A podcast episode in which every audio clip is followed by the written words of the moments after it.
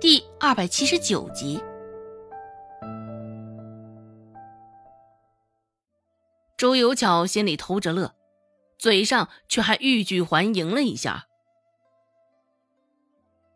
娘，周芷毕竟还小，难免也会犯错啊。孟婆子自然是听不进的，劈头盖脸的吼了一声：“快去拿！今儿个我非得给这个死丫头一点颜色尝尝！”抬着手揉着那杵，周芷漠然地看着眼前两人的双簧，心里有几分的好笑，不过面上却还是装作无辜的模样。周芷说道：“奶，并不是小姑母说的那样。”周有巧一听急了，也不忙着折过去拿筷子了，指着周芷的鼻子就说道：“丫头，你现在还想要狡辩什么？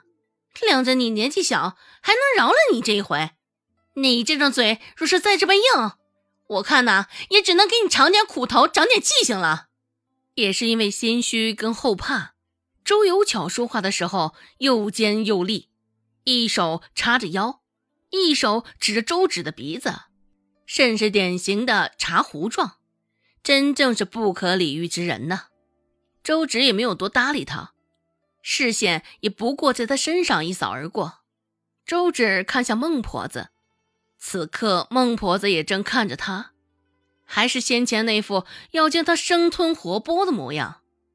周芷也不怕孟婆子，最多就是恼他，这么一个老婆子却能作妖出这般多的事儿，也是半只脚踏进棺材里的人了，却整天惦记着银子铜钱。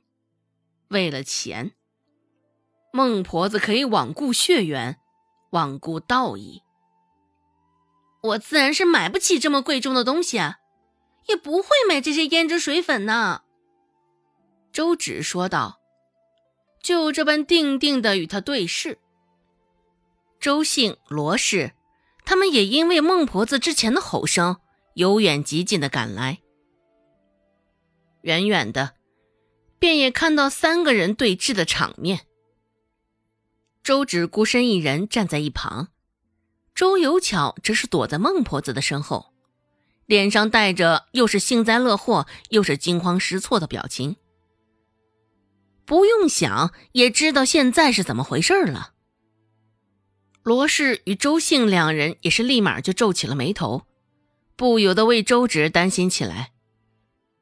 身后跟随的另外三个人却还是一副看戏的状况，尤其是周成，一双眼睛紧紧地锁在不远处周芷的身上，心里在疯狂地叫嚣着：“这次一定给周芷一点颜色尝尝，骂得越狠，打得越疼才行。”哎，娘，你看她，周芷这丫头小小年纪，也不知道从哪儿学的一身坏毛病，没大没小也就算了，现在还甚是不将你放在眼里，竟然还撒谎糊弄你呢。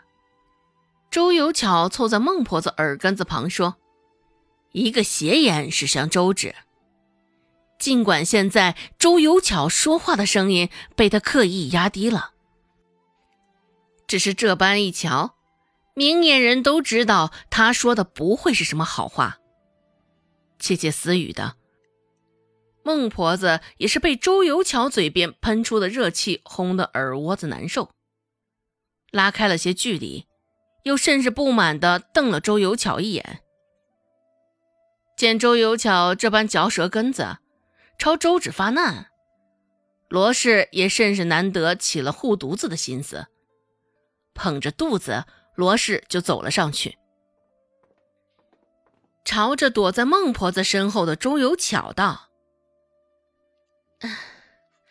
小姑子，你这般仗着年纪的优势，欺压着我们芝丫头，我可真的是看不下去了。芝丫头再怎么不济，也是在娘的眼皮子底下长大的，你这般诋毁芝丫头，莫不是在说娘教导无方？”原本一个周芷周游巧应付的就很吃力，现在又多了一个罗氏，对于周游巧而言更是难上加难。周游巧抓着孟婆子的手臂，能够察觉到罗氏一句话撂下后，孟婆子身上的肉都有些僵硬了。不好，周游巧心里暗叹一声，看来娘又是被罗氏这个贱婆娘给蛊惑了。想到这儿，周游巧忙开口说道：二嫂，你这话说的可不是故意挑拨我与娘之间的感情吗？不给罗氏开口的机会，周游巧继续说道：现在呢，我也是就事论事儿。你瞅瞅周芷这完蛋玩意儿，带回来的是些什么玩意儿啊？丝绸、胭脂、水粉，这些东西可得花上不少的钱嘛。这么多钱，周芷这丫头也不知道是从哪儿来的，兴许是从药铺里赊账的，兴许是二嫂阔绰你给的，兴许啊。说到这儿，周游巧故意拉长了调子，勾了勾嘴角，将视线扫向孟婆子，一脸邪佞地说道：兴许啊，娘待会儿可得好好检查检查你身边的那些银两，有没有少的？毕竟周芷这丫头心智不成熟，难保她会不会走了弯路。说罢，周游巧还不忘朝着罗氏扬了扬眉，嚣张跋扈，脸上得意神色甚是明显。